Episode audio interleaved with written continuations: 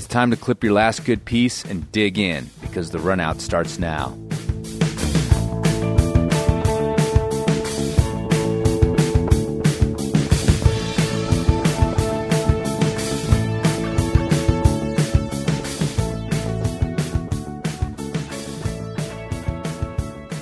Hey, Chris.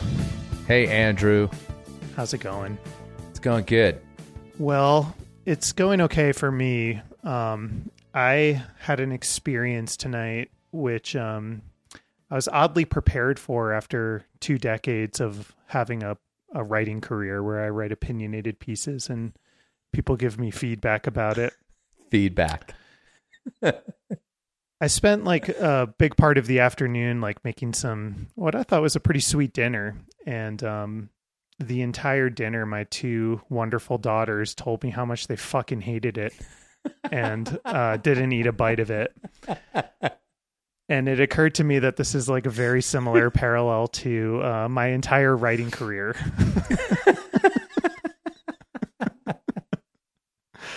So um, I was oddly oddly prepared for this moment of parenthood, um, in which you spend all day making delicious food and your fucking three year old hates it, but they will drink bathwater.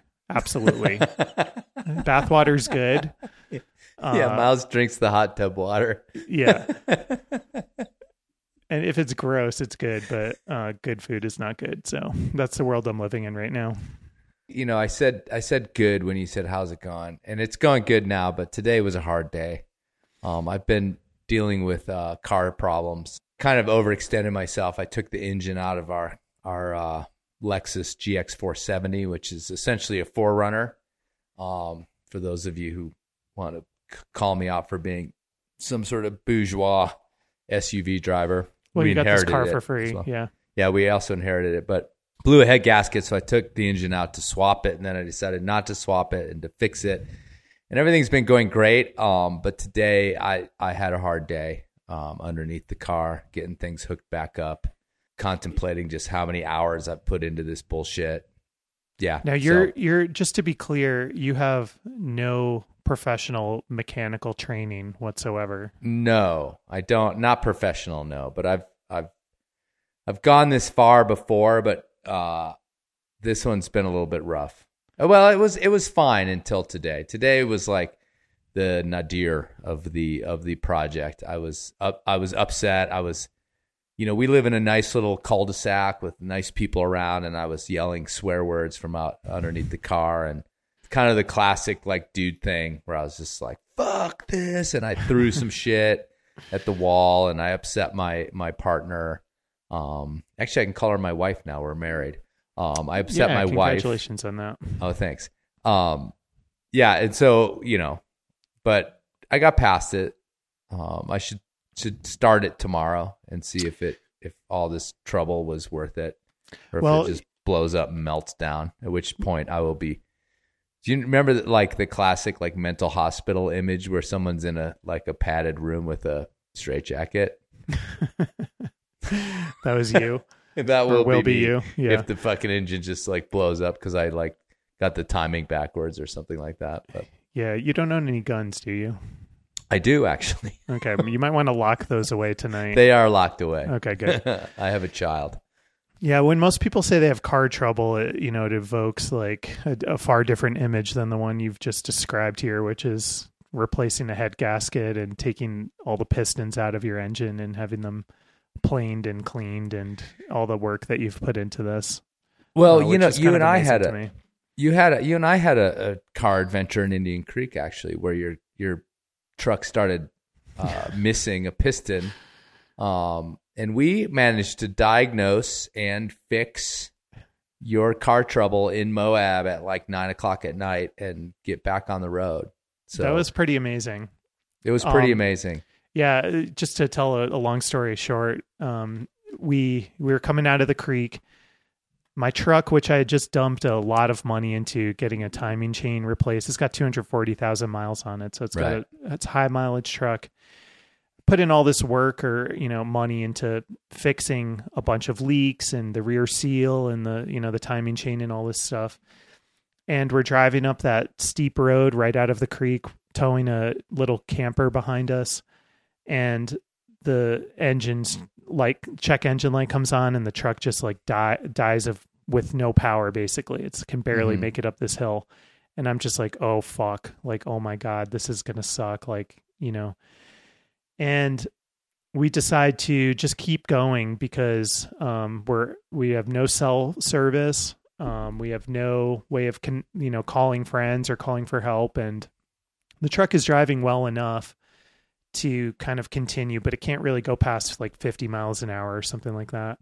And so as we're driving, we kind of get into cell service, and you're you're googling on your phone. I'm driving, and you're googling like, is it okay to drive with a misfire in your engine? you know, or like basically like trying to figure out what the diagnosing this thing through Google searches. And um, the cell service sucks, and we're like barely, you know, like a, a page result comes in every 10 minutes and gives us a little piece of information. But at some point, I kind of had a suspicion that it was uh, these ignition coils, which I've replaced myself before, and that's a known problem on on this F one fifty truck I have. And uh, we we call we like get this idea like maybe that we could buy one in Moab and put it in, but otherwise we're going to be stranded in the desert for a night or maybe in Moab for a night or who knows how many days it would take to fix it before we could get home. Um and we call this you call this shop and you're like, "Do you have do you have uh this ignition coil and and like the the cell service dies and like we can you know Right. we- yeah we can, you have to call them back like 10 minutes later and you're we're looking at the google maps and it's telling us that the uh the shop closes at 8 p.m and we're gonna arrive at 7.59 so you're kind of frantically sending off these messages to them like if you have this ignition coil stay open we'll be there and like right when you close um and sure enough we like you know get there right as they're closing we buy a, an ignition coil we drive this li- the truck limps along to Well, they were locked. The door was locked. they were then yeah they were, locked But then they were like, "Oh yeah, you guys, we'll let you in because we're Yeah. expecting you." Yeah, it was quite quite nice, and I, I, I, it was at O'Reilly's in Moab, and I dealt with those people before, and and they've always been been solid. So I can recommend O'Reilly's. Um, and luckily it was on the south side of town, so we got there at, at we literally got there at seven fifty eight. We picked up a minute somewhere. yeah Um, and um to brought the the truck limped over to our friend Steph Davis's house and um we pulled into their brand new garage they just built a new house and have this like sweet garage that can um you know that we could use and we p- pulled the truck into the garage and then spent like I don't know 90 minutes just kind of taking this one ignition coil and just swapping it in and out and turning the truck on and off to see which one was the broken one not even knowing if that was the real problem and then sure enough, we like on the fifth one, it started working. And Yeah. uh and we just drove home and it was fine. Which was Is fucking still in there? badass. Yeah, it's Yeah. still in there. Yeah, no, it felt good because it, it in years of like doing this stuff, and um, I'm not a trained mechanic, but but um, know my way around old shitty cars. Um, it's that's not a common thing where you where you like have something go wrong, and you guess at what it is, and you were right. Um, And you can fix it within like yeah, and an you can fix it like with. I mean, really, that was a, a one wrench job to do Right. that too. So, yeah, it, it's so rare for that to happen. That like the easy fix was the fix. Um, Mhm. so yeah, it was pretty cool, and it was a collaborative effort because you knew about the coils. I had sort of figured out that it was missing. Um, you know, you I was for sure that the shops were closed, and you were like, no, no, no, let's find a shop that's still open. And um, O'Reilly's got great hours too. I love O'Reilly actually. I'm a I'm a big fan.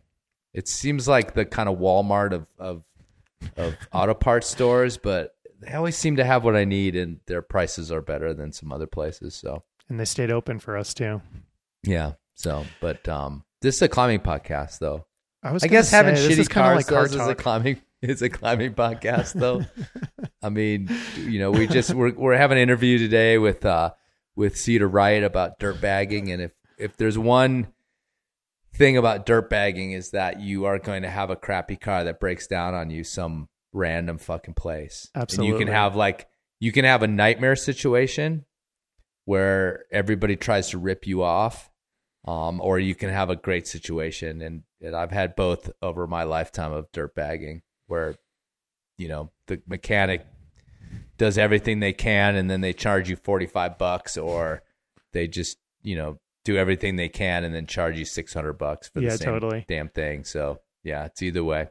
I um just as a, a quick tangent, I, I recall driving out to Yosemite in college with some friends, and um, we were in this old Volvo that my it was my friend's parents' Volvo, and um, like I had the whole like we drove across the country, and I was I was a climber, but my friends weren't a cli- weren't climbers, and so I was really just excited to go to Yosemite, and so it was like two weeks of bullshit road tripping with my college buddies, all leading up to this build up moment where I was going to go to Yosemite and actually go climbing in Yosemite, which I was stoked out of my mind about. And we're in line to like get into the park and behind one of those stupid RVs, your fucking know- car is wrecked up. One of those stupid RVs with a tunnel view pa- painted on the back, like those renta RVs, you know, that, Right. that had the tunnel view of Yosemite on the back. And I'm with like some germans looking, driving yeah, with some Germans driving, and I'm looking at at this like view that I want to see in real life, sitting in line, so close to the park, and this Volvo breaks down, and I'm like, God damn it! And um, there happened to be one mechanic like right by the park entrance that was literally a Volvo specialist who like collected old Volvos from like you know World War II and like changed clean them up and and fix them up and whatever. And we rolled uh, the co- the car into his shop and and he got us fixed up for uh, you know a few hundred bucks or whatever. nice And we got to go to Yosemite that day. i had my pinion seal on my rear differential on my toyota fail in camp 4 and um the there there's actually you know there's a there's a mechanic in uh yosemite over in curryville or not in Mhm. curry but over by the by the grocery store by the Ahwahnee and uh, those guys actually lent me a bunch of tools. Um, I went in and kind of begged them, and they they they had mercy on me. I, in particular, I needed a really big socket to take the pinion nut off, and uh, yeah, they totally hooked me up. That's and, awesome. Um, yeah, so it's not impossible, but it was like fully laying in the dirt in Camp Four underneath my Toyota, trying to get this thing fixed. Well, this isn't exactly what we're talking about today, No. um, but this We're is kind of related. talking about the opposite.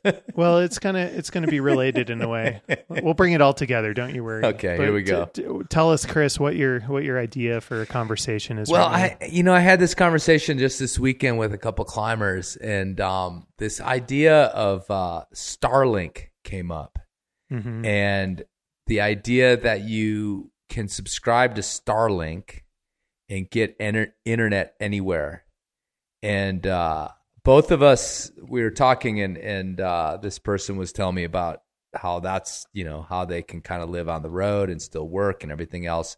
But we also kind of lamented this idea that all of a sudden the internet is available to you in all these places where I mean people will post endlessly about how they disconnected. They Mhm. they they shut it down because they were in Indian Creek or they were in Ten Sleep or they were in these places where you couldn't get cell service and therefore you couldn't check any of this bullshit.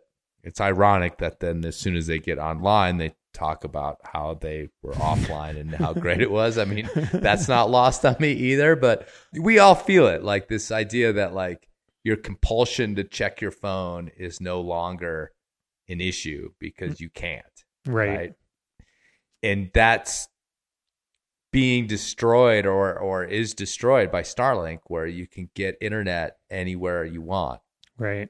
And also, I thought there was this there was this post pandemic time, like 2021, I think, where it just felt like everywhere I went, they were there. And when I say they, it was like the big RV people, like not the climber RV people, but the big fucking massive RV people.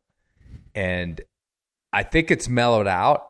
Um, I think a lot of those people that went on the road because of the pandemic were like, this kind of sucks and I'd rather live in a house. Mm-hmm. But there was this time when like the, the that that was like every like these campsites where I was like, oh, no one's ever in that campsite. Like that that's my like backup campsite at this place or at that place. And you'd go and there was like literally a compound of like six of these gigantic RVs and razors and the whole thing. And I, I, it's like worrisome that this like work on the road crew that will be even more kind of um ubiquitous in climbing Mhm. it's just gonna get yeah it's just gonna get more intense yeah. these people like living in their trucks and making like six figure salaries in their vans or whatever it happens Right. to be at Coding for areas. Facebook.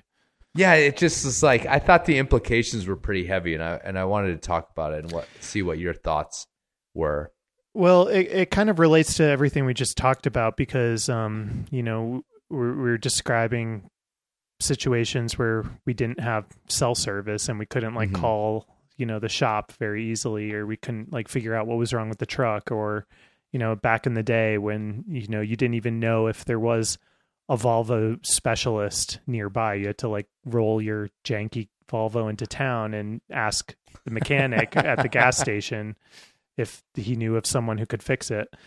Um, and so our world has changed so much in the last, you know, since cell phones have, have kind of been invented.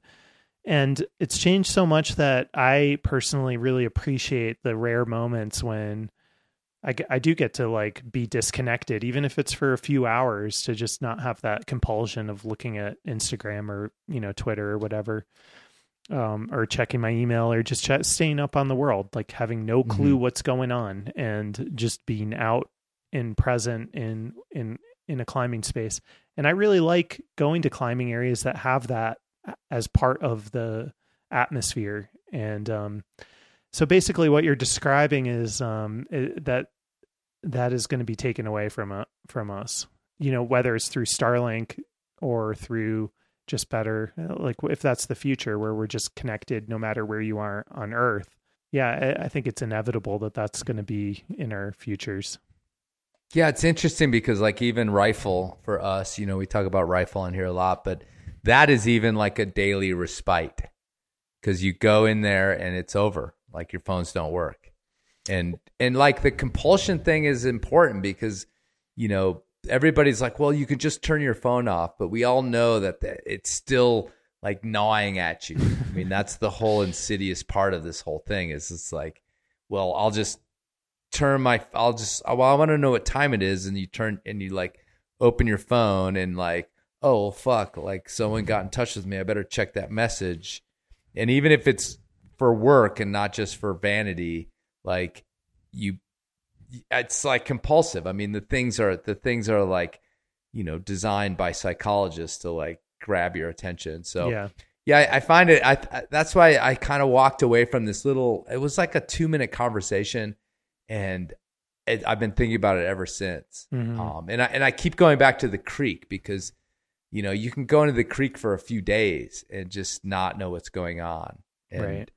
And it's also made me think about, and this is an old guy thing, but I can intellectually understand a time before cell phones or before smartphones where you were relatively disconnected. Like I remember it, but I can't empathize with it. Like I no longer remember what it was like to have a phone in your fucking house. right And once you left your house, the only thing you could do if you needed to connect with someone was stop your car and find a janky germ covered fucking payphone and like call those people. I mean, Right. it just it made no sense. Like you left the house and you were on your own. You had maps and you had a plan and you went through with the plan and climbing like has that feel at certain times still. Hmm You know, like you get to Indian Creek or you get to Rifle and you told your friend, like, I'm going to be here these days. You're going to be here these days. I'm going to leave a note for you on the board right and maybe we'll fucking find each other. But while you're there, there's none of this like, hey, where are you? What's going on? Right. Hey, I'm here. I'm here. I'm at this. Okay, Yeah. you're there. Okay, I'm here. Okay, well, let's find each other. Like none of that shit. You had to go back. You you. It's like this retroactivity of like finding each other in this physical space that may or may not work. It may or may not happen, and you have to like accept this possibility that you can't find one another Right. and the frustrate it's just like it's hard hard to explain but that's Well- like the way life was before all the time I know it's kind of funny, or it's just like trying to find like but i can't remember it you can. Well, you you kind of just described it perfectly. I mean, Yeah. like there's nothing more to remember. It was like, I mean, like you would make a plan with someone like a month in advance, like by pigeon message, and then you would drive. Like you know, forty hours across the country with a fucking Rand McNally Atlas that was the size of your windshield that you would just like Right. try to leaf through as you're driving and uh, figure out which ro- if you're going on the right road. And then like 13 hours later, you just figure out you're on the wrong road, so you have to like backtrack and like, yeah, um, i mean we we the good old days, mythologize. Chris, the good old days. Yeah. I know that's what I mean. We mythologize it, but like I tell this story all the time where I went my first international climbing trip was to Australia and I had only a like super vague idea from reading climbing magazines about what the climbing was there, where it was, who was doing it. yeah, And my only plan was that I was going to land in Sydney and I was going to go to this climbing shop that I knew about from uh, like a Fodors. You remember Fodors, Yeah. fucking those books, yeah. right? No one's knows what I'm talking about, but pre Lonely Planet, they're like they were like the original travel books.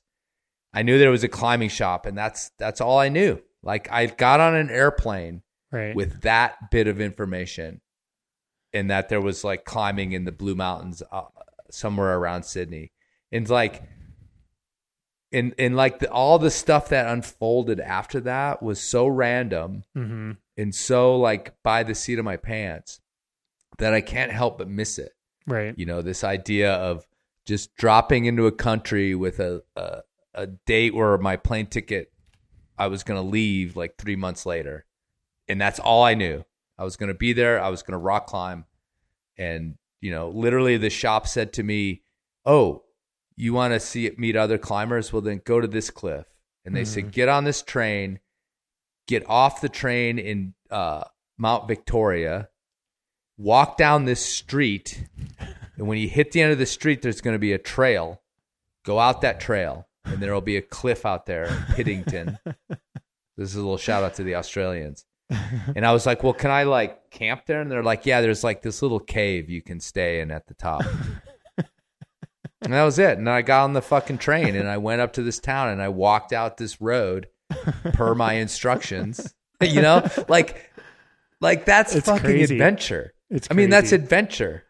Yeah. You know, I had no mountain project, none of that shit. Yeah. All I knew is there would be a cliff there. And the next day, I I got I went down to the base of the cliff and I started meeting climbers and we started climbing together.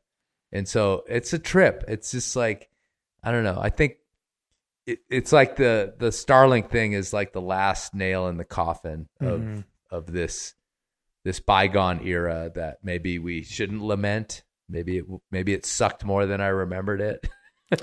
well, I, I I think that the point about having like these little pockets of respite from being connected all the time is a I think that's something that most people will appreciate and probably agree with.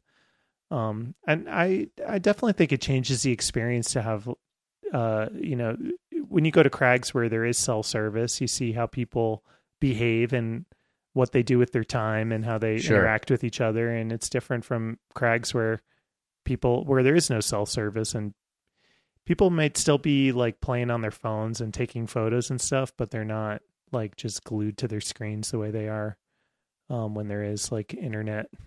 Yeah, and, and the other thing that bothers me is that I don't want I don't want to find out that you know in Creek Pasture Thursday like there's some hedge fund guy like on his computer like robbing you know, pension funds from people or like retirement funds from grandmothers or whatever whatever it is they fucking do. I don't even know what they do. Yeah.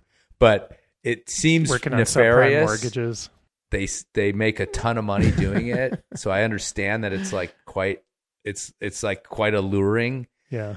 But the idea that that's happening in this like sacred space of Mhm. like dirtbag freedom just annoys the shit. I like, and, and it will be like it will be like that dude will will will like completely decimate some mom and pop business that they they bought, and then the next day they'll be at the crag like you know jamming up some like twelve minus finger crack. Like I, it just the whole idea of it bothers me. Right. And it, you know what I mean? Like Yeah. it's a sacred space that was not meant for such things. So, are you more worried about the internet, or just the the that capitalism is going to molest your your sacred spaces in climbing? Both. I, I mean, aren't they the same thing? Really? Isn't it the They same? They really thing? are. They really mean, are.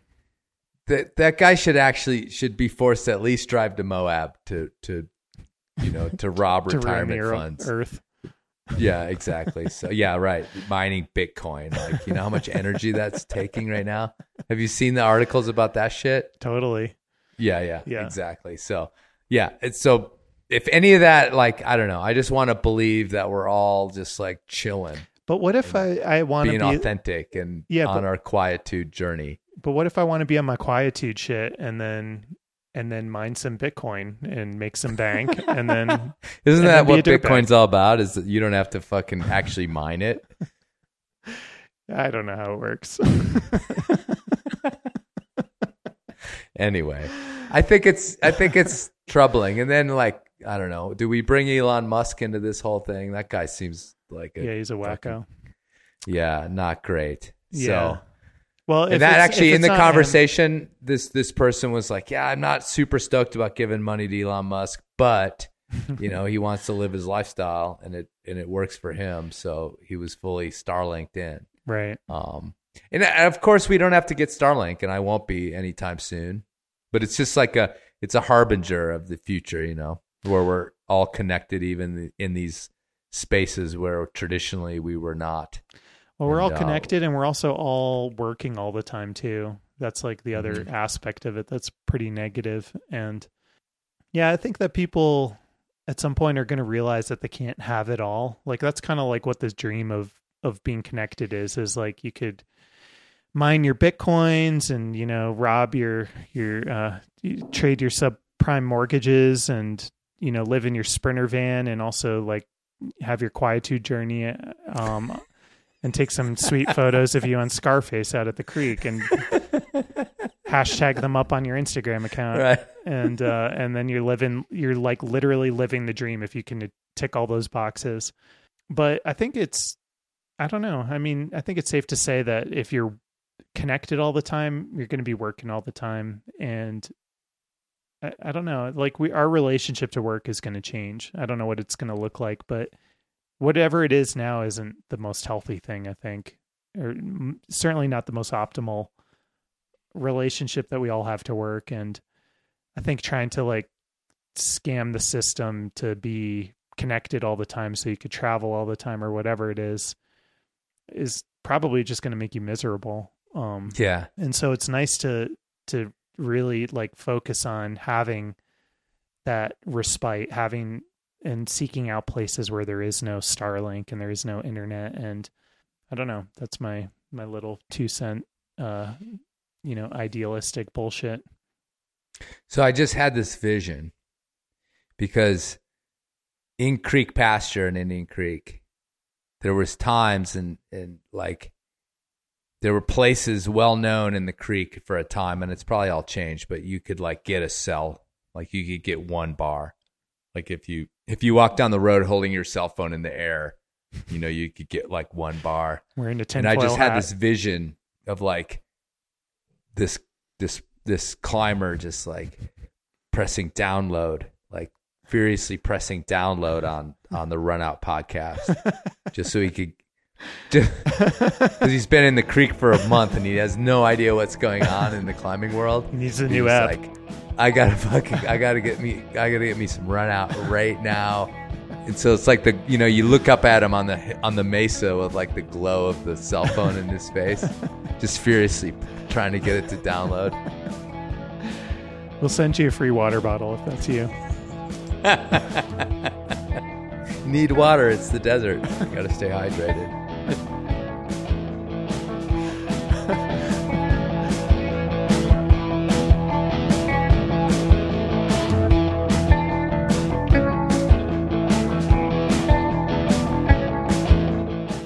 Cedar Wright is a dirtbag master, choss boss, filmmaker, professional climber, and paraglider.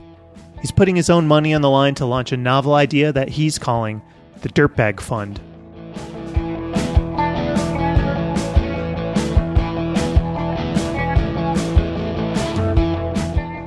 my basement has become like the uh, like dirtbag rehab. I've had like a series of different down there luck friends who've lived down the basement and you know for as much as a year and a half at a time and gotten their life back together down there. So It's like a dirtbag wayward house. yeah, it kind of is. Yeah, we've had to. Yeah, we really should have a have a spot in the wall where you can sign at this point. It's kind of becoming a a, real a, real halfway house. Like one of those chain restaurants where every celebrity like signs like a photo of themselves on it's in the Yeah. hallway on the way to the bathroom. Yeah, I love that stuff. Um, well, we're going to talk about dirtbags today because you've uh, Yes. you've entered into the dirtbag conversation in a unique way in the past few weeks. But um, before we get there, um, I thought we could talk about a couple different things. One, I'd like to just hear your thoughts on um, your recently departed good friend, Eamon McNeely. Um, and uh, you know, we were going to record a, a a thing with you, Cedar, uh, shortly after his death, but you were down in um, South America paragliding. So why don't you just like quickly catch us up on what you've been up to in life? I know you know climbing's obviously you're a professional climber. Climbing's a big part of your life, but you've also got this paragliding habit that you're deep into. So tell us just what you've been up to. Yeah, um, yeah. So I was, most recently was in Brazil, where I was uh, um, competing in a paragliding competition um, at a pretty high level competition. It was a lot of fun um, in a place called Castelo, and it was amazing. We were flying over these huge granite monoliths and crazy granite spires, and yeah, the Brazilian community is just a really cool community. Then before that, I was wintering in Colombia, also paragliding. Basically, like you know, don't tell my sponsors, but like all I do is paraglide now. And you're a Yes. co- competitive paragli- uh, paraglider as well. Is that is that like a fairly straightforward equivalent to the comp scene in climbing, or is it a totally different crowd? It's such a different crowd. It's it's way more multi generational because you know it's way more of a kind of a game that we play in the sky, and um, yeah, so some of the top guys are in their fifties and sixties, but you also have these young phenoms, and then it's yeah, it's like this weird chess game in the sky. Everybody launches and gets in position, and then goes down like a GPS course line all at once. And it's this like three dimensional like game where you're using all the information around you and then trying to get yourself in the best position to to get to the finish line the first and it's man it's it's really really fun and uh yeah it's outrageous you you know It sounds kind of bonkers, dude. Like whenever I see the the footage of all, you know, where people are all together, like spinning around together, I'm I, it's terrifying. Like don't don't you guys ever like crash into each other and just plummet to the it's ground? full it's full on gladiator sport man i was i was at this com- competition this year in korea and we're all just like you know there's like 100 everyone's fighting for this little piece of lift and it's kind of desperate conditions so everybody's just like battling it out trying to stay in the air. And i look over and i see these guys two guys hit each other and then they're entangled and they're like spinning out of the sky. And then like two reserves like come out you know and then they just disappear into the forest. And and i was just like all right just you know don't let that happen to you. And then like everybody just keeps flying you know it's like it's pretty it's pretty gnarly. And but also can be amazing and a lot of fun. And yeah it's it's, it's so how cool- good are you? Are you like winning these events? Are you coming in last I'm like- place? I'm like- where are you? i'm like a solid you know at this point probably a 513 paraglider or something like that you know Mhm. yeah so there's there's some definitely guys better than me but in america not a lot i'm like definitely like a good pilot at this point yeah yeah probably better at like from a peer, you know, maybe achievement standpoint than I ever was at, at rock climbing. It sounded like you had Mhm. an accident of some kind. It, was that paragliding related, or tell us just about what your what, I've had happened yeah. there? Well, so yeah, no, I had a, a pretty bad paragliding accident. I had a bad last year was a bad year. It was my worst year ever. I had a relatively bad paragliding accident where I got caught in some really strong winds in the Alps um, in Switzerland and crashed and thought I broke my pelvis. Went to the hospital on a backboard and um, but miraculously didn't. Um, but like had basically torn and ripped like all the connective tissue in my pelvis. I could like barely barely walk. Um, I had to like teach myself to walk again. But I, I made a relatively fast recovery of maybe three months or something like that. And then I was back to paragliding and I was in Santa Barbara. Me and Nellie, my wife, were messing around. I had her on my shoulders and we were like, oh, we should stack our Maymay, just like um, kind of like a niece of ours, like a young kid who's a friend of ours. And we, when we stay in Santa Barbara, they're really good friends. And she got up on Nellie's shoulders and I had them both like standing there and we took the photo and then Maymay fell and then Nellie, Nellie fell and Nellie landed like like on basically the back of my head and broke and dislocated my neck. Um, oh my god! and then I was laying on the ground and I couldn't move my legs and I thought that that I was going to be paralyzed for the rest of my life. Holy yeah. shit! Yeah, it was pretty fucked. And just messing around, dude. After all the dangerous shit I've been done in my life, you know, free soloing and paragliding and you know climbing El Cap and all this crazy stuff, and then I yeah I broke I broke my neck in my living room, and uh, yeah rushed to the hospital, em- emergency spinal fusion surgery of uh, C6 C7 vertebrae, really scary, and then the recovery process was was really tough. The pain, um, I thought I knew pain you know and i but every other pain i'd ever experienced in my life was like a two and this was like a 10 it was like and then it was this it was also nerve pain because i'd had a spinal cord injury in my elbows. And so my elbows were just like like it felt like my, i thought i must have broken my arms during the accident because my my elbows hurt so bad from the spinal cord injury. Wow. and my elbows actually still hurt. It's been six months and um, yeah i'm like you know doing pretty good i'm back to climbing in the gym and even like climbing some easy 512s here and there and um, was able to fly again a little sooner than that just because you know i was i was pretty good but like waiting on all this connective tissue and you know wait, waiting for, for my neck to be solid enough to really start yarding on my arms Dude, but that is anyways. a fucked up story. That is a really fucked up story. dude it was i mean a really really tough thing to go through. It's the hardest thing i've ever been through in my life. And nellie was my wife was amazing. She was there for me through that. And um, it would have been a lot tougher without her. It was a really a dark time for me you know? And i was like coming back from it i wasn't sure if i was going to fly or climb again. It was really unclear like what my recovery was going to look like um, because you know people come back from these kind of accidents in a lot of different states you know? And i was lucky that i didn't get paralyzed um, because a lot of people who have that um, this this type of injury, you know, they uh, they end up paralyzed. And uh, Wow. yeah, so it was a, a heavy. Well, it, it brings new meaning to when your wife comes down hard on you. All right, I just, this is a little dad joke. I'm just gonna slide in with my dad jokes. Um, yeah, dude, I'm yeah, so sorry. I mean, you're you're looking like you've got a little stiff neck going. Are you just not? Is It's is it full good. It's- mobility or? I'd say I have probably at this point like um maybe like you know ninety percent of my neck mobility that I had. Mhm. Yeah, because you've I- I- always had kind of a fucked up back too. I remember you kind of always you walk like a like a velociraptor with your People used to elbows of the way back. I, I walked, yeah, because of my lower back problems. But I actually fixed those. Um, so yeah, my lower back's great.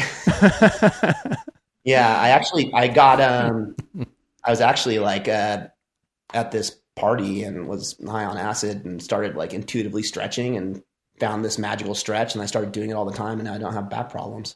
wow. Yeah. Wait, wait a second. Hold on. you you found this magic stretch during an acid trip, Yes. and it worked. It's my I have not had back um, problems since then. Am I? Would I be able to replicate it without doing acid? No, you have to do No. the acid.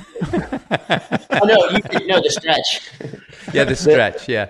Yeah, no, the the the stretch is um It's really simple. It's one they do for scoliosis.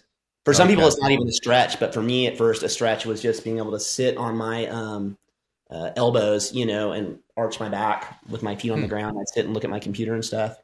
Hmm. But it turns out, yeah, it's just like had like a bent forward spine in my pelvic region and Huh. sorted that out. Okay, because I have tons of lower back issues. So Yeah, you should Yeah. try the stretch.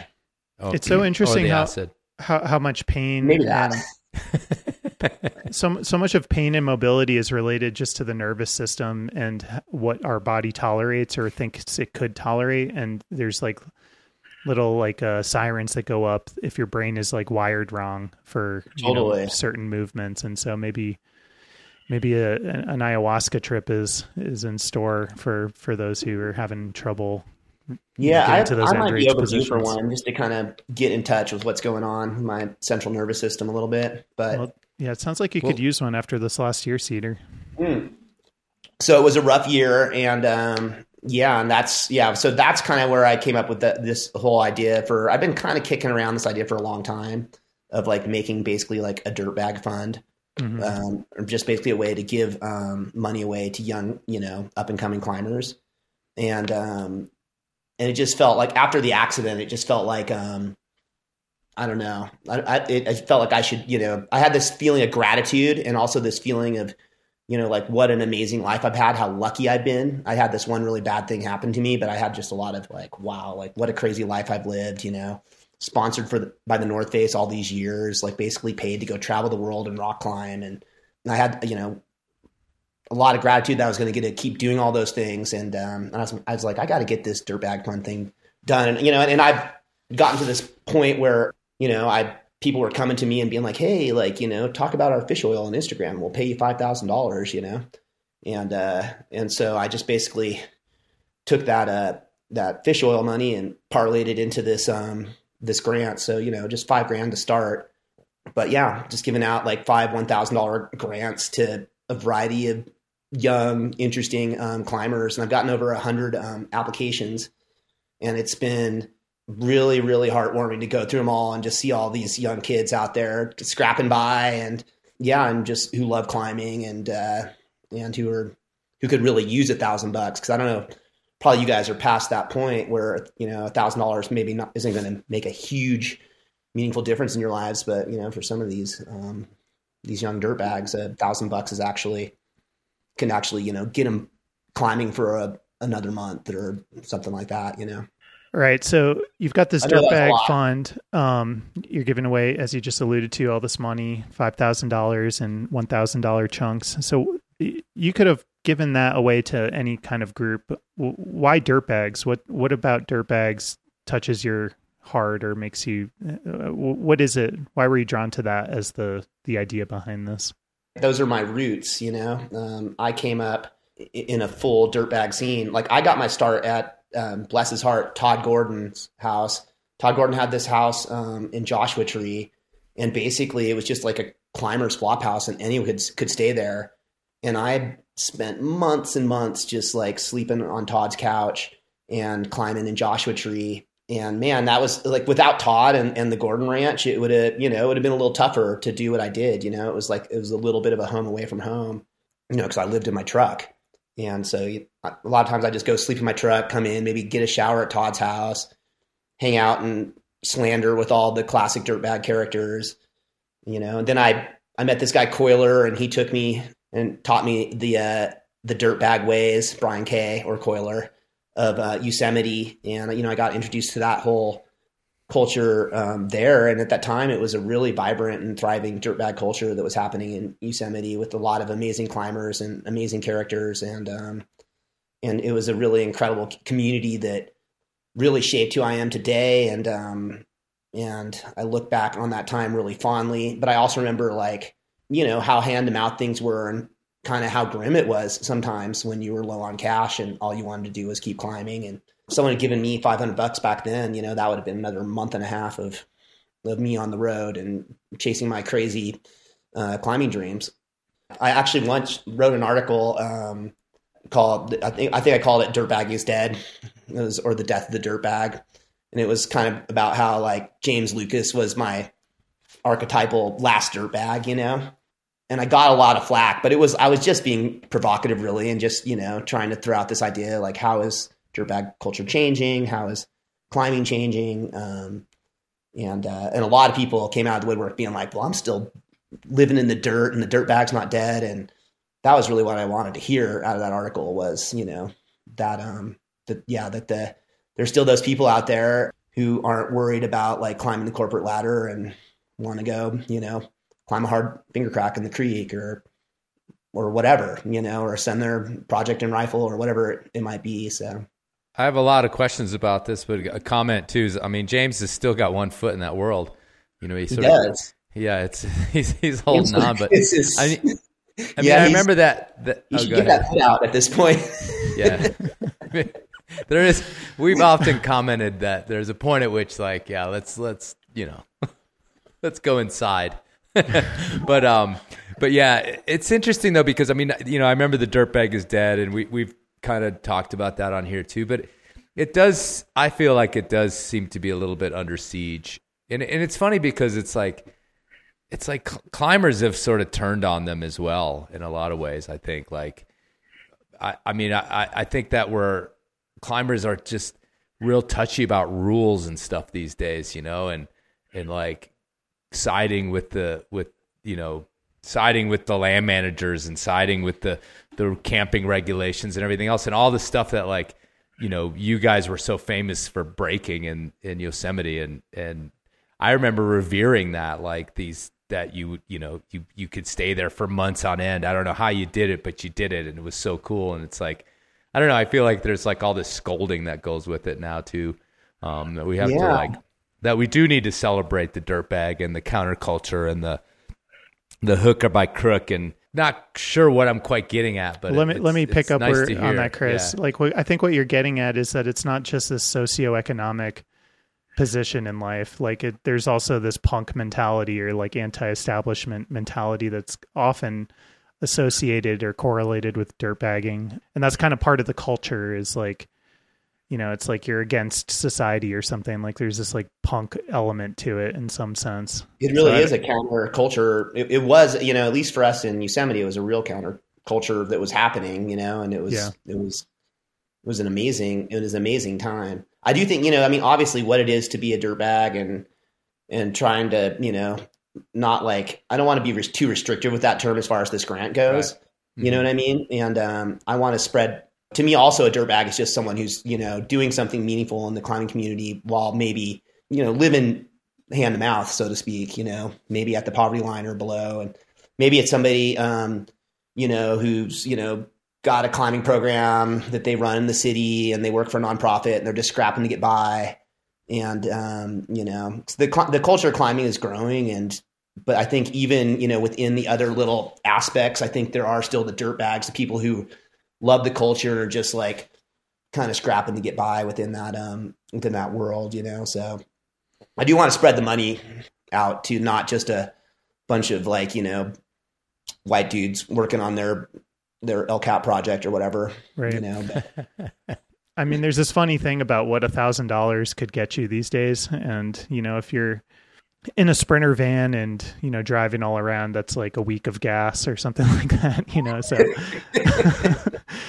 so yeah, I- it's like I- an oil change. yeah, it's like an oil change and a, a couple of fill ups on the of your gas tank. So It's, Um, it's one quarter of having your your turbo replaced. yeah, or like no actually more like one sixth or seventh of having your turbo replaced You've Yeah. got to be a little bit selective, I, I would imagine. Um, is is there like a no? I, I don't live in a sprinter van, or sprinter vans need not apply. There is. Rule. There's a no. There, there literally is a rule. Yeah, no, no six figure sprinter vans. yeah. I mean, you know, I'm, I'm not. There's no. The, the beauty of the dirtbag fund is there are no rules because, like, you know, like dirtbagging, it's. I don't. I don't want to limit it or, um, you know. I also, you know, I also am like. I think that the next thing I'm going to do, the next round of grants will be us, um, because I've already, man, I like raised another five thousand dollars just off of like the Stoke with the dirtbag fund. But I think the That's awesome. the next the next round, of grants I think are um, going to be uh, Sufferfest grants, and I'm hoping to get you know people to maybe give you know f- give out some money to people who want to go do human powered kind of like mini expeditions um, in the you know in the United States. Mhm.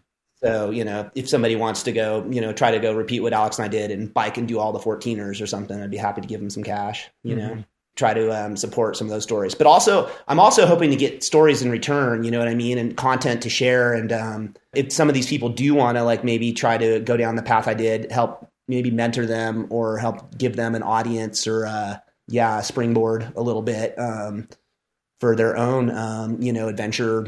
You know climbing or or whatnot careers. So I hope I could help some people in that way as well through this this fund eventually.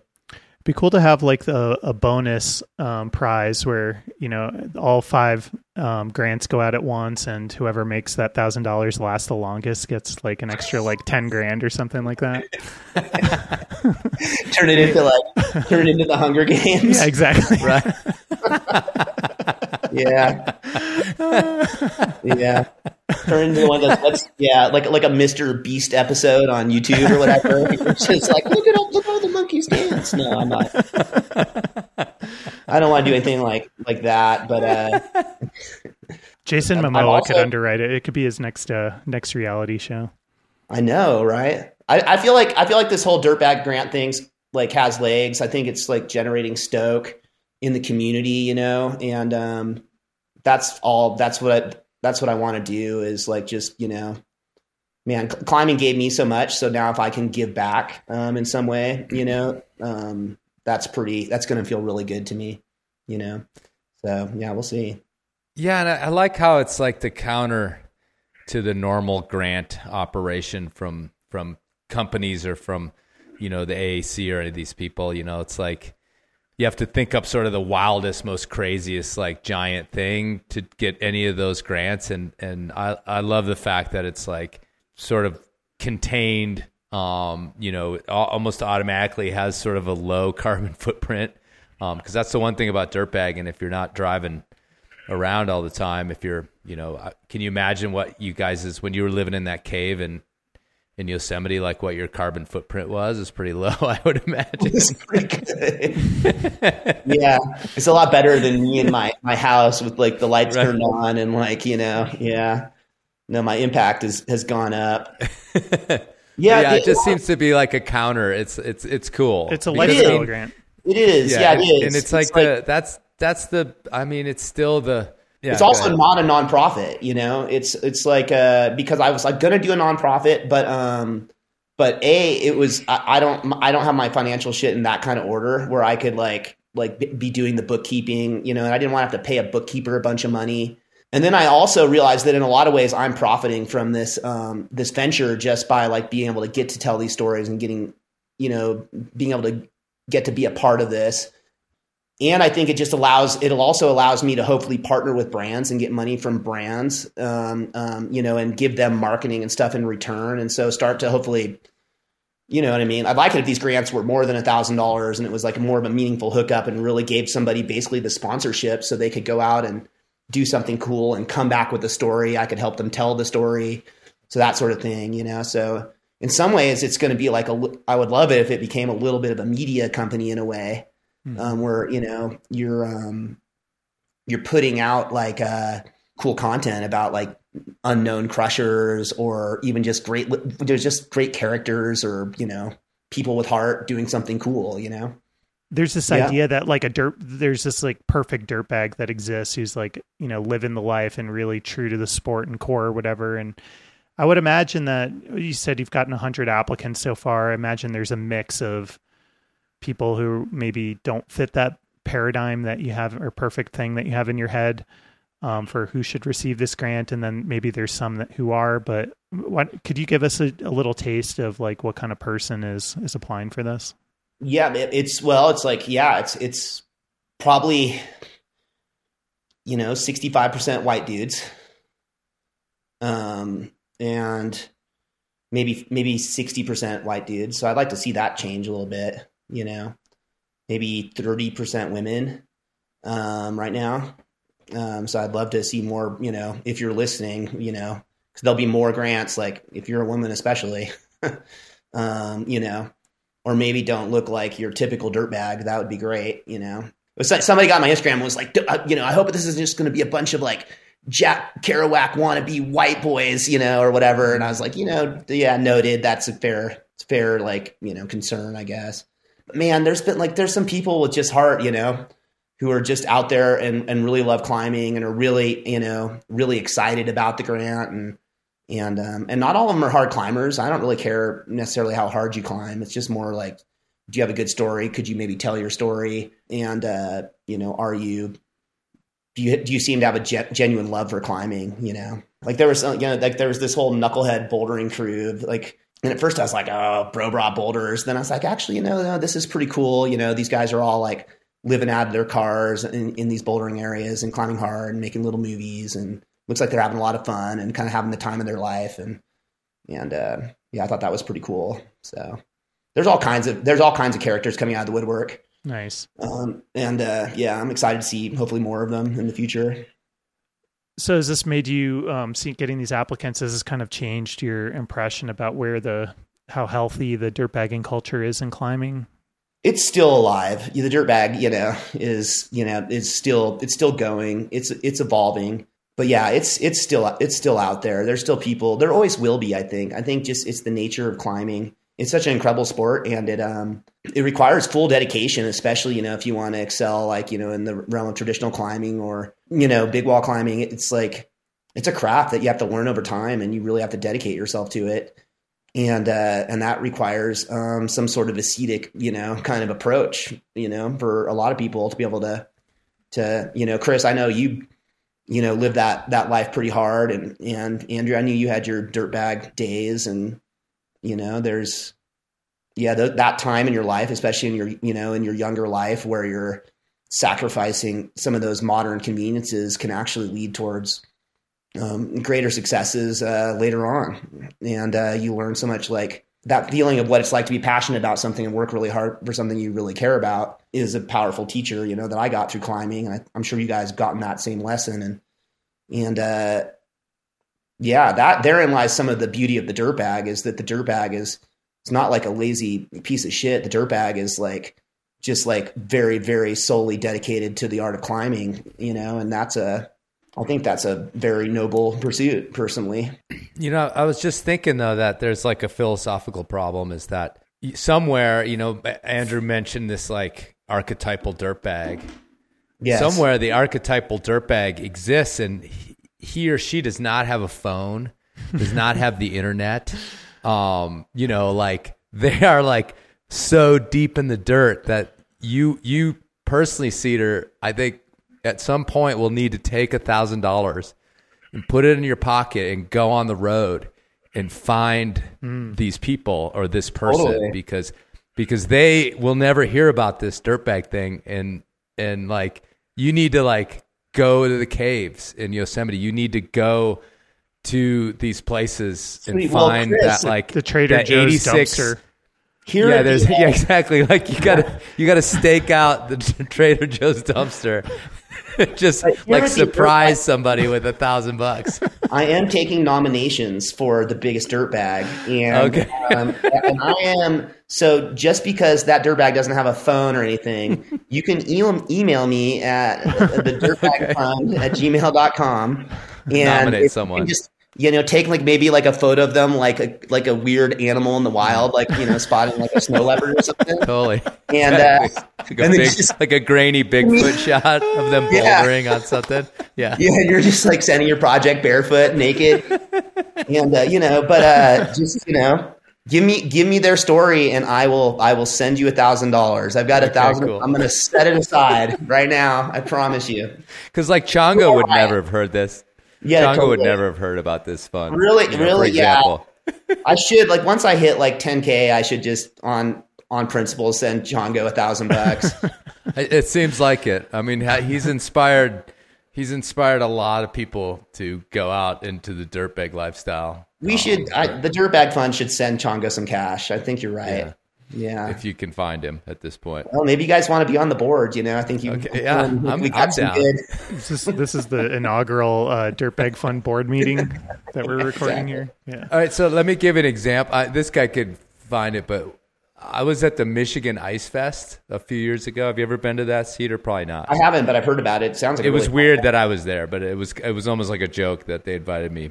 But anyhow, this dude, like, I mean, it's in northern Michigan, way up there in the dead of winter, you know. And this guy up there was like fully dirt bagging the uh the fest, and he actually had like this snow cave that he built just in a drift right outside of the center. And I was like, where are you sleeping? He's like, oh, I got this snow cave built, and he had no money, but he wanted to go to this festival. It, it was. I remember thinking, like, dude, you are fucking hardcore, like, because it was. I mean, I would Chef's gather to say it was zero or or in the negative.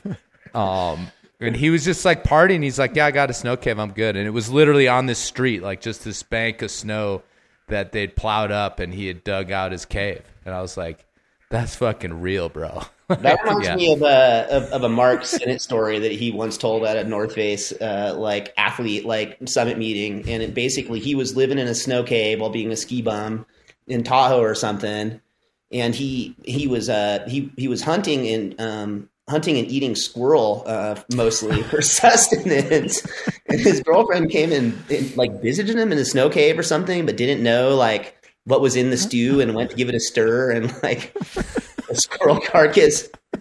And he actually had made like a vest out of squirrel and was Oh my God. like Yes, and it was a hardcore dirtbag in his day. Like hearing that story, Yeah. I was all, "Damn, dude! You went to some places I never went with my dirtbag career. You know, like you were on some next level shit, dude." But Look at him now. Yeah, yeah, exactly. Now he's like a yeah, New York Times best-selling novelist. So see, kids, Right. Must be Yeah. the vitamins in, No, the, in no, squirrel Jimmy stew. Dude, Jimmy Chin, I remember like back in the day when I was on SAR, you know, and it was like that was definitely in my dirtbag heyday. I'd like gotten like, you know, I was working for SAR, so I had a tent cabin. So I'd upgraded from like cave in the back of the woods to like tent cabin. I was like the king of the world. And I remember like Jim I met Jimmy and we went back and like smoked weed and played guitar and like Jimmy lived in his Subaru, you know. And look at him now, friggin' he's uh got an Academy Award and you know is like production company and making TV shows and stuff. Who would have thought? So crazy. Yeah. That's amazing. Won't return my emails. Yeah, yeah, yeah. Mine either. That's cool. yeah. Jimmy Chin will not be starting a dirtbag fund. He's going to be. Yeah. no, I love you, Jimmy. Um, Um, yeah, but yeah, so it's exciting. Yeah, and I love I, I love talking about the dirtbag. I love you know I love this. I love that it's like you know getting that conversation out there. I also think you know maybe the ultimate like great thing that could happen out of this is that just like you know some of those young kids who are maybe like getting really strong in the gym are like you know what screw it like I'm 19 years old. You know I've got like some money saved up. I'm gonna go live in my car and go travel around the United States and like, you know, experience just all the amazing climbing that we have here and all the amazing places and go for the adventure, you know, go be a dirtbag for a little bit. You know, it's like, it's uh we got plenty of, um, you know, of, of people who working and go, go dive in the dirt and go climbing, you know? it's it's fascinating because generally speaking, you know, it's they they are the good time, good fun people at the cliff. You know, men and women. It's like, you know, you know what I mean. Like they can't Yes. roll in heavy and and have a bad attitude because that their whole existence depends on a finding climbing partners, you know, a community, a place to sleep, all that sort of thing. And, and the and the fascinating thing, like you, Cedar, you know, this kind of full circle thing that's that's happening. I, I sort of feel it too. I mean, I, I'm not giving away five thousand dollars, but you know, when we got on this podcast, you mentioned your house has a has guest space, and I'm I'm like hundred percent. Any climber I talk to, I'm like, look, if you come to Carbondale, like we have a room, because it's like the first time in my life I've had a room in a house that I could have people sleep in, versus me being on their couch or on their floor or whatever. So it's like I I also feel that same thing about like with the Enormocast too, and and the run out, like giving back to the community in some way because it was I was I was like that person that needed the generosity of others. And so I, I, the dirtbag thing is it's kind of infused with this like kindness. I think, um, and maybe I'm wrong about that. Is there like an asshole dirtbag out there? Probably. There, pro- there are, yeah, there are, but, but I think there is a certain. I think that there is a certain humility, you know, that can come with it, you know, because you are, you know, I mean, man, I spent a lot of my time, you know, like during that time diving in dumpsters and there's like you know you just there's a certain humility in in just like eating other people's trash and um, you know and getting by on nothing next to nothing and I think there's a certain uh, I, especially in your 20s I think there's like you know could be a really valuable and amazing experience you know to realize yeah. like the the value of things and and also the you know the value of your time and like and doing the things that you love you know and what is really important you know money or experience, you know? And so in a way, the dirt bag is, is they say money is less important than experience. And um, I've lived my life by that philosophy system and been very lucky to somehow put that together into being, you know, relatively financially secure. But there was a lot of sacrifice that came along the way that I look back on now fondly. Maybe some of it is like, you know, not with 2020 hindsight, you know, but maybe romanticizing those days. Cause if I was honest, I'd say there were some pretty hard times back then too, you know getting by next to nothing. But man, it was amazing. That was it was such a great time in my life, you know.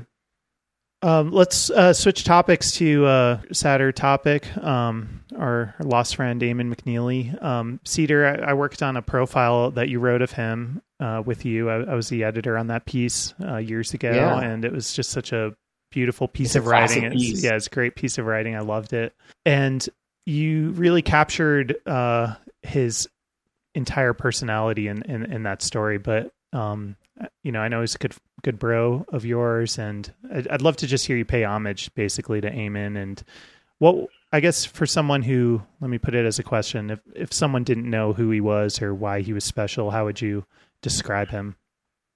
I mean, yeah, Ammon, like you know, it's like the dirtbag might not be dead, but the Ammon McNeely that that type of, type of dirt bag. I haven't seen one of those in a long time. This guy was a fucking wild man, dude. He he was punk rock like big time, and uh, did not give a fuck, dude. and he he and he was bold like I've never seen. Like his aid climbing um, was on uh, like a very very bold level, and he was very committed to the game. And I mean, I think the guy still has more speed records on El Cap than anybody. And um, but he was also like, you know, lived life like so on the edge, just boozing and freaking just raging, and also just pushing past the limit sometimes and breaking himself. Um, yeah, I mean, in the in the little story I wrote, you know, it's like the first time one of the first time I met him, and like he had like a big like scar on his face because he was just like alling, you know, off the back of his truck and shot the skateboarder up in his face and like had this huge what you know a scar that needed would need to have stitches and he like just like duct taped it and then went up on the wall and then so you know ever since then i know now i'm gonna have this like huge scar like on his face you know because he should have went and got stitches but he just like went up on the wall instead you know yeah then he got into base jumping and was just had some crazy close calls in base jumping including this i don't know if you guys have seen it it's like a viral video but he's like basically he's like i'm sorry mom and he like points down at his leg and his leg is uh, pretty much off. You know, it's hanging on by like a little bit of like maybe like the main artery apparently because he didn't die. Yeah, super gnarly. It was really bad, and they sewed it back on. And then he was, you know, he had this one bad leg. Ammon had this one bad leg, and he was always called the El Cap Pirate, right? And then he was like kind of limping around like a pirate. And then he had another base jumping accident, and I believe that he fractured his good leg and they I believe that it's his good leg that they cut off. So now he's like now he's down to one bad leg and still base jumping, still climbing. Um, but it was a bit of a sad kind of uh, final ch- uh, chapter with Ammon, you know, because he lost his leg um, base jumping, and then um, yeah, I believe fell to his death reconning um, a, uh, um, a, a base exit, and uh, yeah, it was a really man, it was really sad. He was just one of the all-time characters. Talk about committed to climbing in a way that no one really is anymore. Well, he's committed to a kind of climbing that nobody is committed to either these days. Like, there's no no, no hardcore aid climbers that that I know of. Anyway, I don't know if you know differently, but I think there are some. I think there are a handful of people who are still like getting up, getting up there and doing some of the harder like A four, A five routes on El Cap. I think they they are out there, but but not many of them. Mm-hmm. And uh, and definitely, I don't think there's been one like Ammon that you know is going up and doing these like forty and fifty hour pushes on El Cap like back to back to back. You know, T- take us back to that time in in Yosemite. What was the culture like that kind of produced this um, reverence for this kind of hard aid climbing? Well, I mean, I think it was, you know, there was, I think it comes back to that, like, to those rock, that rock monkey kind of dirtbag culture that we lived in, where there was a little bit of, um, we were really connected to the 80s. And in the 80s, obviously, you know, that was like a bit of a golden age. Um, uh, the 70s and 80s, I, I don't know if you agree with this, Chris, but sort of a golden age for aid climbing, maybe on El Cap. Certainly, yeah. And some of like the hardest, um, you know, and best, the hardest, best aid lines were going down um, on El Cap. And so, you know, when we came in, I just, you know, there was just like all the kind of 80s dirt bags, people like Bill Russell and, um, and then people like coming into the scene. God, it's going to, it's so hard for me to remember all these Steve Gerberding and, um, to remember all these names now, um, but all these kind of legendary aid climber characters. But that was like sort of like, you know what I mean? That was just considered a badass thing. And so if you came on the scene, you know, you're just like, oh yeah, like, you know, or Eric Kohl, you know, was on the scene. And that guy probably still to this day has put up some of the most dangerous aid climbs in Yosemite. And it was just like a, it was just sort of something that was sold as to you as like a path towards being a badass, I guess. Mm-hmm. You know what I mean? There was just a, it was celebrated. If you went and did one of these hard routes, you come down and people were like fucking. There was like glory in that and like celebration in that. I guess maybe some of that, like with the with more of a, a disintegrated um, uh, climbing community a, a, little bit, maybe that's getting celebrated less, and there's just less incentive to go up and risk your life on these aid climbs. I don't know. That's my theory. That, I think that could be it. I think also with the shift toward free climbing, I mean, you just have to be you have to have your shit together a little bit better to be a, a high end free climber anyway. You can't be partying like 48 hours every day. Um, yes, you know what I mean. Although like, I will say the Hubers, man, the Hubers knew how to party, dude. guys respect respect is due because they were like part of that whole. While we were all dirtbagging, the Hubers would show up. You know what I mean? With like their photographer and like you know, and they would come and just like sort of be in the be dirtbags in the dirtbag scene and uh, come you know come back to Camp Four and get like like blackout drunk and like you know run through the fire and like you know those guys they're German you know? Yeah. They're Bavarians yeah, yeah. They're Bavarian or specifically yeah. Bavarians yeah. Yeah they got, they got like genes for partying yeah. for they sure. do, dude, I was impressed. yeah, I respect that you know? Teutonic yeah exactly. Yeah. If you can climb one letter grade you know harder is it really worth like not having a good time you know? Yeah. Something to ask yourself you know in life you know? Yeah. But but yeah, that was that was the scene that Ammon kind of grew up in and was inspired by. And so yeah, I think that, you know, there was just a celebration of aid climbing during that time. And then Ammon was really a visionary in a sense where he he was he got so fast and efficient and he was so so bold and so willing to just like put it on the edge and climb so quickly up these aid climbs that you know he was kind of made an, an art form out of it and yeah, he was always looking for a partner for the next uh, for the next in a day or like in a push El Cap route, and I was lucky to do a couple of those with him. I climbed the Zodiac with Ammon, um, and then probably our biggest epic. Oh, we did Tangerine Trip, and then um, probably our biggest epic was, epic was we climbed Iron Hawk, and I think it was like 38 hours on the go. Yeah, I took a big old whipper on the crux pitch because Ammon was like, "You got to like learn how to aid climb," you know. And yeah, I was like, I put in like a, I, I put in like I pounded a knife blade and I got on it and then it came out and I was like hanging by the very corner of a knife blade, and then I put in um, a, a cam hook. And then right as the freaking knife blade blew, and then I was hanging by two fingers, like in this overhanging like wall from a cam hook, you know, just like ah, and I just couldn't like reel it in, and then I pitched out of there, and the cam hook just stayed like hooked up there in the wall. Yeah, it was a uh, the middle of the night, you know, all dehydrated and scared, and I had to go back up there.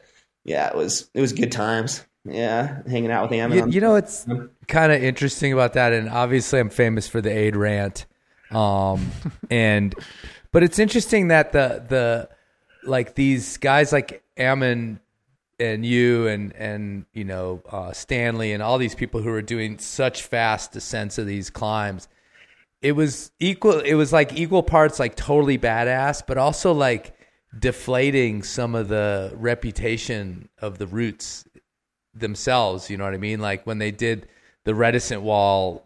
I don't know if Ammon was on that or not, but he was. Um, it was him and Ivo and yeah, Dean Potter, actually. I think and Dean, yeah, and like they did that in like 37 hours, like supposedly the hardest route on El Cap, and and it was just fascinating that it was it was like a, this dichotomy of like aid climbing these gnarliest routes are so heinous, but yet here's these guys that are just like firing up them. Yeah, yeah, almost like making them trivia. It was, and I I feel like in a way, you know, we were just talking about like what happened to the aid climbing era.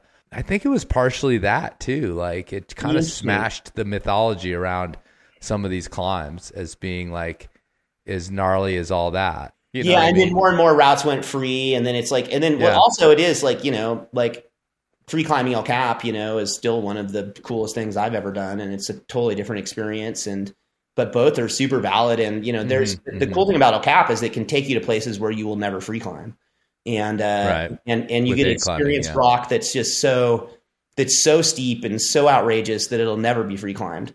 You know, it's just like this little hairline seam that goes up this like blank overhanging face, and like putting yourself in that position is a really cool experience, and, and it's a really cool part of climbing that a lot of people don't get a experience. And and then it does like if you you know for traditional climbing, man, it's a really great thing to have uh, uh, in your background because it's just you know a master class in in rigging and in gear management and gear placement and all that kind of stuff. You know, so yeah, no, make make aid climbing badass again. Is there some technique or tip that you that uh, Ammon taught you that comes to mind as like something that he imparted and gave you as a tool for your toolkit going forward? Did you learn something from him that you kind of associate Um, with with his well- with his uh his approach to climbing? Well, yeah, I, well, I think one of the, I mean, one of the practical things I learned was, you know, was at the time we were do- we were short fixing, you know, was a big game changer in how we were we were doing these. And so, Ammon was the first person I ever like short fixed with on the mm-hmm. Zodiac, and it was a it was a game changer.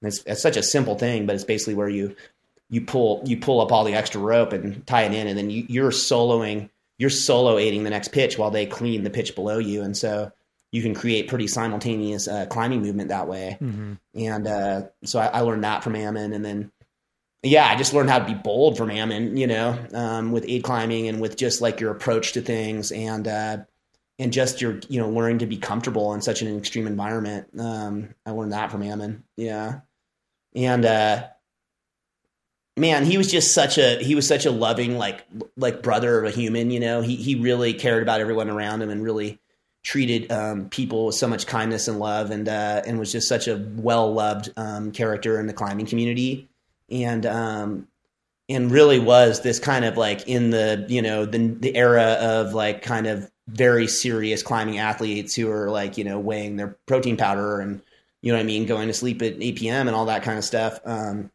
you know, Ammon is definitely like this whole other element of the sport that is valid and definitely more uh, entertaining and fun to be around. he was just a fucking ledge, you know? Yeah. Yeah. I love that guy so much. It's really sad. Yeah. When you guys, when you reached out to me and wanted to talk about Ammon, I just honestly wasn't ready to talk about it, you know, Right. because um, I loved him so much. And, and it was just such a, a shitty loss and it, unfortunately a loss that I've been through a, a lot in this community and a lot of the um, you know those characters that I loved and um, came up with and um, who are my um, peers and, and mentors are, are gone now you know? And uh, you know Dean Potter man was like one of my like kind of heroes slash mentors slash peers in the climbing scene you know uh, growing up in that whole that dirtbag time. And uh, yeah it was real hard to watch him go. And you know Jose Pereyra and Erica Kutcher and um, unfortunately, the list the list goes on and on of these um, amazing characters who um, burned super super bright and uh, are no longer with us. And Ammon is added that list. Brad, Brad Gobright. Yeah, sad to see them go, but I'm glad that I wrote that article about Ammon. It's worth a read because I do, do feel like it captures his spirit and and uh, makes me happy that that sort of lives on, even if things were embellished a, a little bit. You know. No good story is good with that embellishment. so you've got this dirtbag fund. People, is it are the applications still open? People can still apply to it. Um, Yeah, I would say that um, app- applications are permanently um, open for the Dirtbag Fund. Um, you know, um, especially if you can make an impression. Um, if you could tell your story, be good at storytelling. Um, uh, you know, then I'll, I'm happy to take uh, that type of application anytime. And uh, and then you know it looks like we have momentum. I may even have a benefactor. Um, so I think that the money's going to keep hopefully streaming, and it would be amazing if this could be something that's not just like a, flash in the pan, but um, something that we could see, um, you know, 20 years from now, um, still, still going, grants still being handed out, and um, yeah, the dirt bag still being celebrated, and um, yeah, just young climbers out there still scrapping by on next to nothing because climbing is rad and it's worth committing to um, at some point in your life, and so that's that's the Dirtbag fund uh, coming uh, to a a crag near you. Um, like, can I give money to it? Like, how does it? Can anyone just? yeah, yeah. I just I've got a, a yeah. If if you want to donate, it just um, go to my website or um, right now the link's up on my Instagram. Okay. But yeah, just click All on right, the well- Dirtbag Fund uh, tab on my website, Cool. We'll plug. and uh, you can donate. Just just just you know just know that it's not um uh I'm I'm not sure if you can write it off as a charitable donation. Right. Um, because right now this is it's not a nonprofit just because I you know it may become one in the future if I can get my shit together to that level. But um, Right. right. now I was just Are we gonna have like some huge scandal where where like all of a sudden you're driving a Lamborghini and we're like, what the fuck happened to the to the dirtbag fund?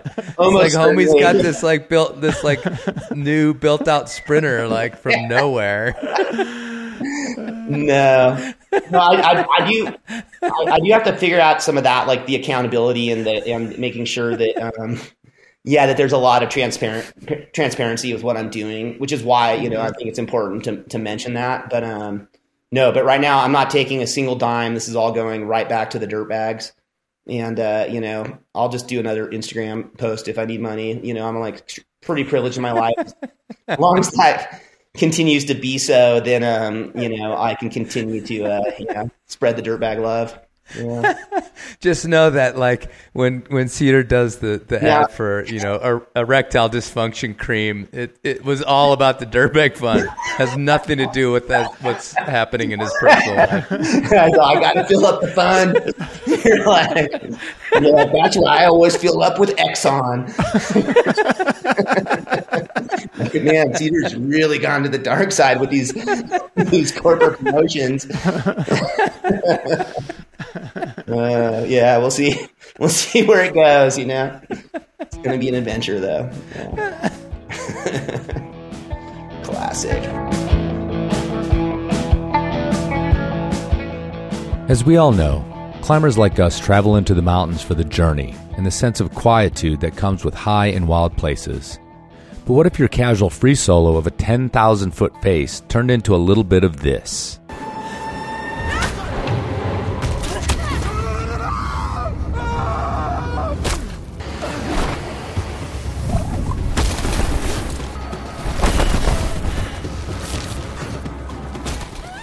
On the latest bonus episode of The Runout, we sit down for another movie night and review the semi thriller, semi slasher B movie from 2021, The Ledge, in all its idiotic glory. If you'd like to hear that, or all the previous bonus episodes, or contribute something to the run yourself, like a final bit or a buddy spray, or maybe you just want to throw a little money at two dudes that make you chuckle and keep you informed of all the hot topics in climbing. Go to patreon.com slash runoutpodcast and become a rope gun today. That's patreon.com slash runoutpodcast to support the runout. And frankly, if you don't, we will find you, and it's going to sound something like this. Drop it! Drop it!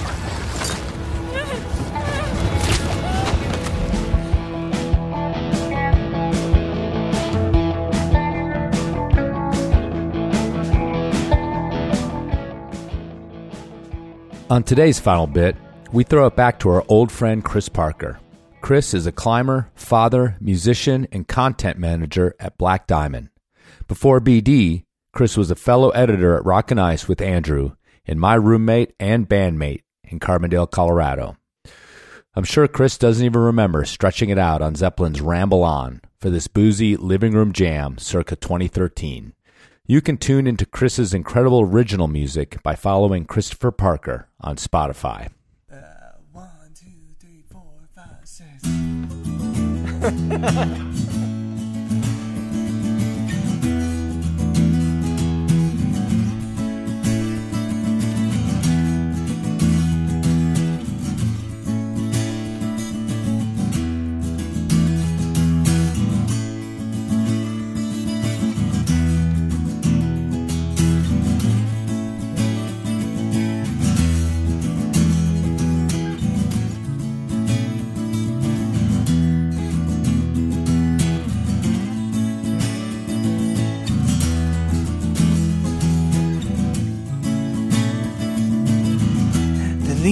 falling all around. This time I was on my way. Thanks to you, I'm much obliged for such a pleasant stay. Now it's time for me to go. The autumn moon lights my way. Now I smell the rain with the pain and it's heading my way.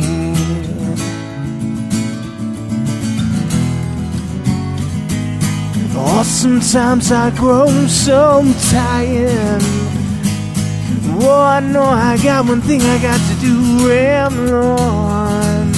And now's the time, the time is now. Sing my song. We'll go around the world, gotta find my girl on my way. I've been this way for years too. Today I gotta ramble on. I gotta find the queen of my dreams.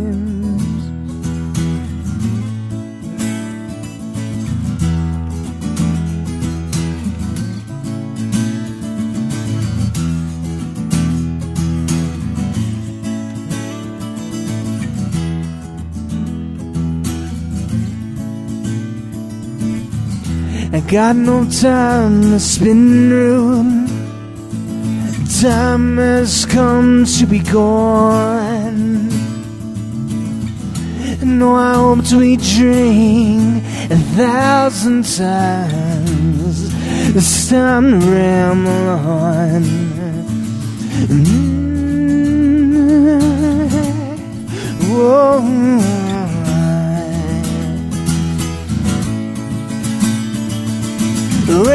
On. Now's the time, the time is now. Sing my song. I go around the world, gotta find my girl on my way. I've been this way for years, and I gotta ramble on. I gotta find the queen of my dreams.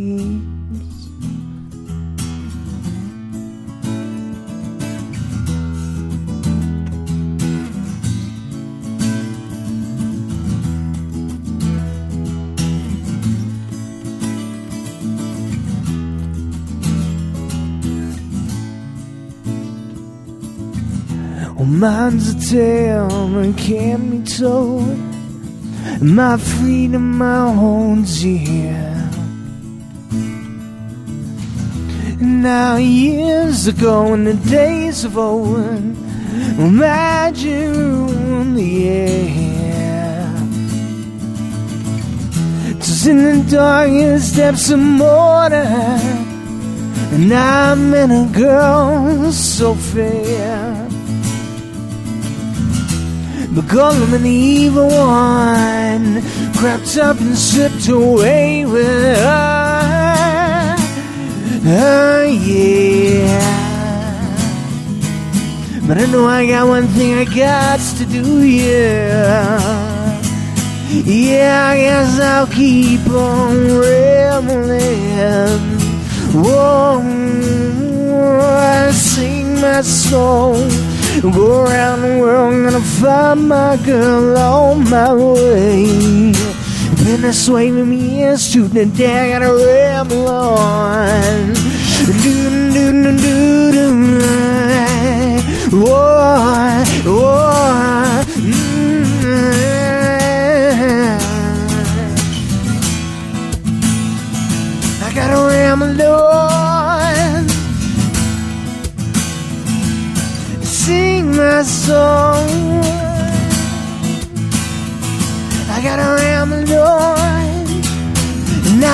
Now's the time, is now. Sing my song.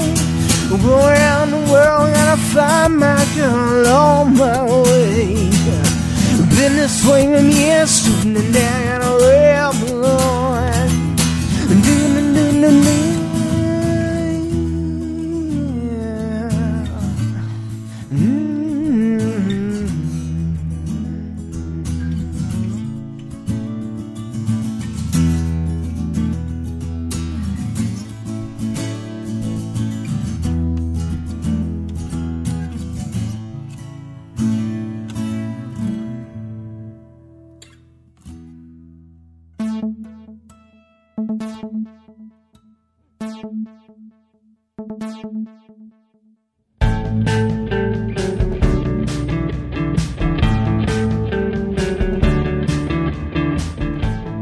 Just finished another episode of the Runout Podcast.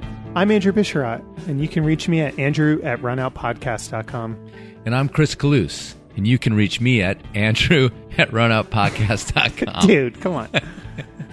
because Chris at runoutpodcast.com is where emails go to die. That's true. We also have a Patreon that you can support our show at, and it's runoutpodcast.patreon.runoutpodcast.com. No, no, no, no. It's patreon.com slash runout podcast. Yes.